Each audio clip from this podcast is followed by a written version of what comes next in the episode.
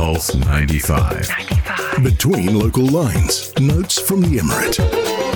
It's from the Emirate indeed. Looking at some of the attractions here in the Emirate of Sharjah that are worth highlighting. Now we know that Sharjah's got a wonderful, rich history when it comes to the uh, the, the, the, the culture side of things, and they've also got the 2023 Sharjah Architecture Triennial, Triennial that is taking place until the 10th of March with the theme "The Beauty of Impermanence" and an architecture of adaptability. Uh, the Triennale or Triennial is curated by uh, Tosin Oshinowo, and it's worth checking out, to be honest, if you are going to be uh, in the Emirates of Sharjah for, for the New Year's holiday and the weekend that we've got, of course. Now, one of the biggest things that I, I was very fond of was the Kalba Ice Factory, which is also run by the Sharjah Art Foundation, regular hosts regular um, uh, art exhibitions as well, and it is located right next to the Kalba Mangrove Centre and uh, the uh, Kingfisher Lodge, so you can't miss it when you drive past it used to be an ice factory, now it's been transformed into a wonderful uh, art space. So that is one of the uh, contemporary. Um, uh, designs and the building designs that are worth checking out. It was done by uh, Architectos. So, if you are an architecture student or someone who's fond of it, you will definitely like these sort of aesthetic marvels uh, that we've got on offer here in the Emirate of Sharjah. Now, number one, of course, for a lot of you out there, for d- d- are designed by Foster and Partners, is the House of Wisdom Library and Cultural Centre. That's been highlighted by the Arch Daily uh, uh, website. Uh, Mleiha Archaeological Centre, which was done by the Bach architects. It's a beautiful uh, building as well, and I, have been a very big fan of it, of the archaeological centre itself, because if you're into learning a little bit more about the the history of the of this region and the geography as well, the geology in particular as well, then this is a great destination to go check out because you've got the wonderful treasures from from the Iron Age, from the Neolithic and Paleolithic age as well that is on display at the uh, the the archaeological center. And then when you continue the the contemporary such slash traditional type of vibe, the Chedi Al Bait Hotel they've got some wonderful uh, uh, back- backdrops for your perfect photo. Now, it's a hotel that was developed uh, off a, uh, a very important house. It used to be uh, a place and a destination where the Al Midfa family would open up their majlises for the merchants to come over and relax whenever they were going on for trading. But now it's a hotel and and it continues that hospitality vibe.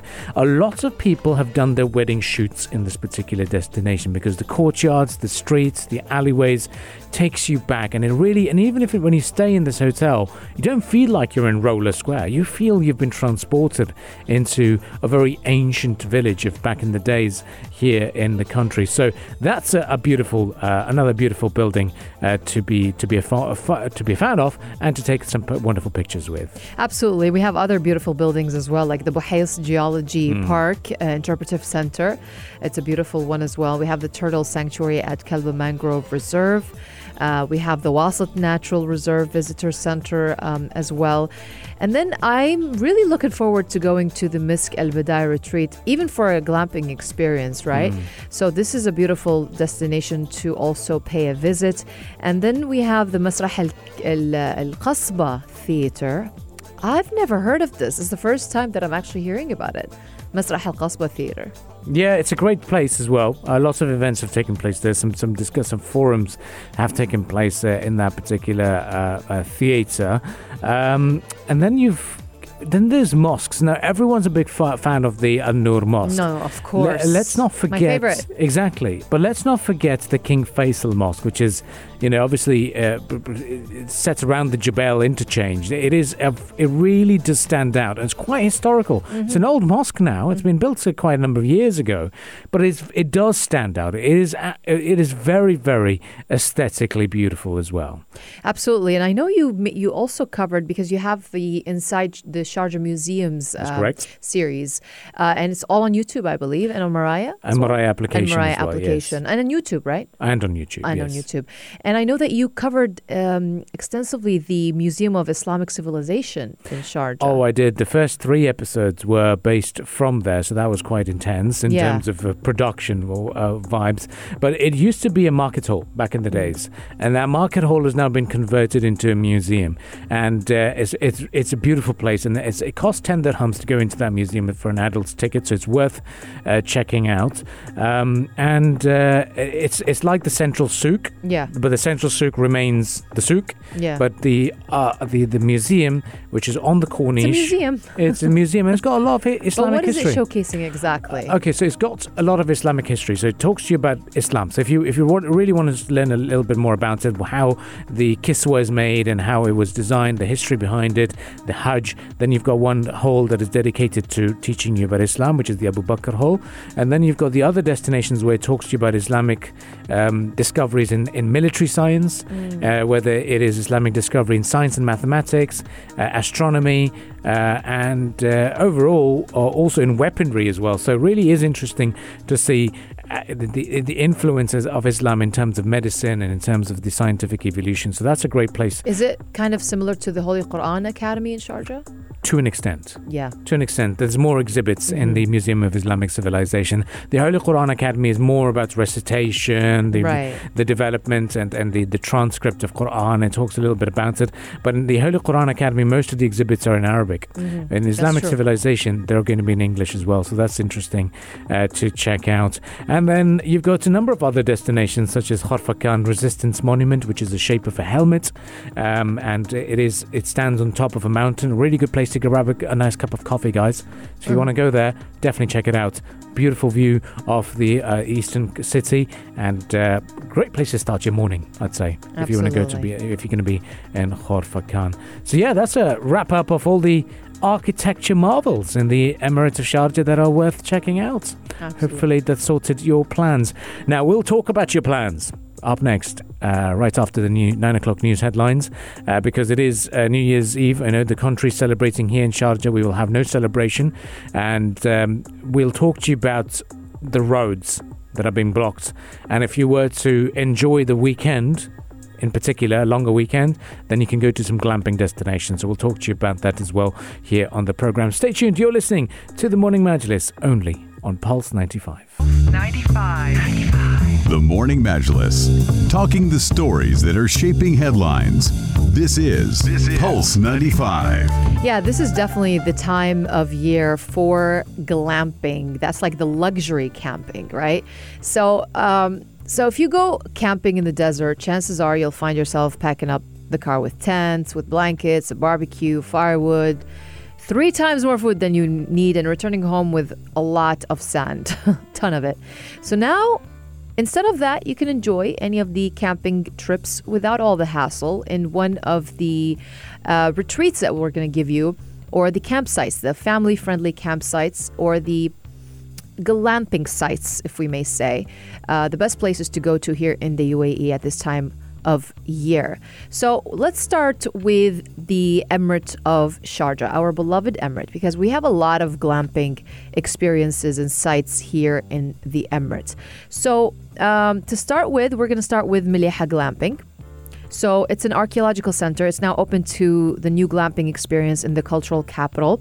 And it combines both outdoor adventure and luxury. So your room or luxurious yurt uh, in in layman's terms, uh, or a tent. Um, the options of it include standard family or deluxe family, but all they they all come with the comfort of a hotel stay paired with the thrill of outdoor camping. So to keep you know this experience um, very very real they will take you to the campsite at 5 p.m where you can unwind and enjoy beverages and as the moon starts to rise, you can enjoy a special 20 minute stargazing session with astronomy experts. And dinner under the stars follows. And then you have the option to pick a specially curated menu, live on site dinner, or a barbecue of your own. And then after, you know, a very good night's rest, you can rise before the sun to enjoy watching it rise over the Mleiha Desert Dunes. A 4x4 will be arranged to take you there and back, which is amazing. All of that the price starts from 1,295 dirhams. Uh, We're talking about the Mleiha Archaeological Center in Sharjah. You can contact them they have the Mleiha glamping, and that is what we're talking about. That is the first option on the list. Second one, which happens to be my personal favorite choice, is the Mysk Moon Retreat. Oh yes, that's you know that that's got the um, got, got everyone's attention when it first opened up, and I think it's a beautiful location for sure. I think the the, the way the tents are, the domes that they've got is a proper eco retreat mm-hmm. uh, for you to make the most of as well, because it is it's got the it's got about ten single bed domes, uh, two units of one bedroom tents, and four family tents as well.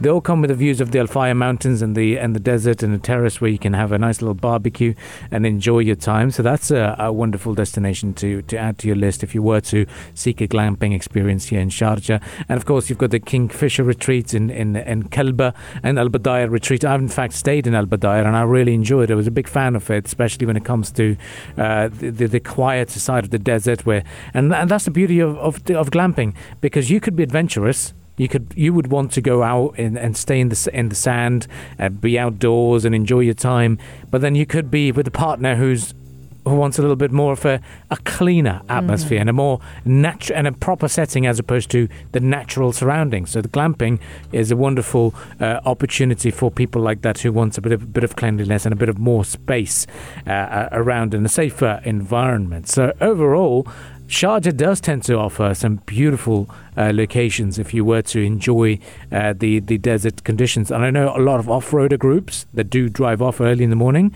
They're a big fan of the uh, the Al Faya area, and it tends to be very very popular, especially during the winters.